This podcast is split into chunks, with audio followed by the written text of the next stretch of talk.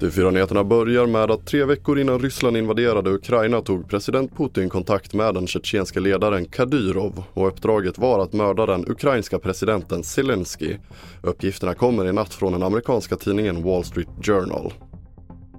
Vidare till USA och efter att den amerikanska transportsäkerhetsmyndigheten TSA beslagtagit rekordmånga vapen i säkerhetskontroller på flygplatser i år så höjs nu bötesbeloppet. Hittills i år har TSA hittat 6 300 skjutvapen i handbagage, över 300 fler än förra året och 88% av vapnen som hittats har varit laddade. Bötesbeloppet höjs med drygt 1000 dollar till motsvarande 155 000 svenska kronor.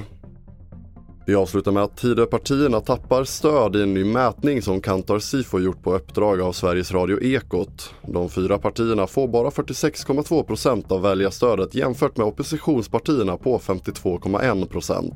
Samtliga fyra partier tappar och Sverigedemokraterna är det parti som backar mest med 1,4 procentenheter och Liberalerna är under riksdagsspärren i mätningen på 3,5 procent.